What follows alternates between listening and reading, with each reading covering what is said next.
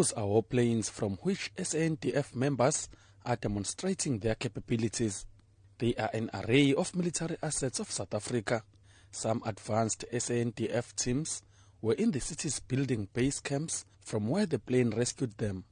Crowds of enthusiasts witnessing the action were left gasping for more. This is a beautiful experience for me to come here and I see them doing all this combat. Only but that is dinner. No, not always you see such a thing like this, so it's kind of hectic or like interesting. Basically, you're seeing what our SA Army can do. The services of the Defence Force taking part include the Army, Navy, Air Force and the Military Health Services. After watching the military parade, South Africans say they feel safe in the country.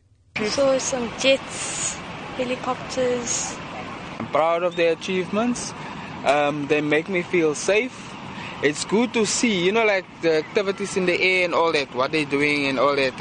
I regret not being a pilot because now it looks very interesting, eh? Showing us about the training and all about in South Africa, what they do when they go to war.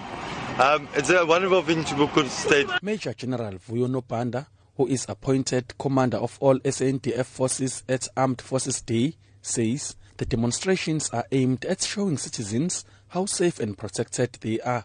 All the services display their capabilities. There will be people who are going to be talking about career management and how to join the Defence Force. Certain demonstrations that are done.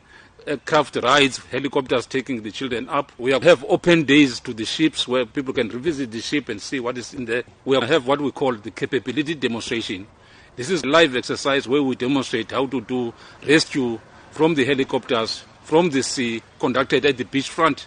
This is part of the build-up to the main event, Armed Forces Day, celebrated with military exercises on land, sea and in the air, to show off their state-of-the-art equipment to the civilian population it protects.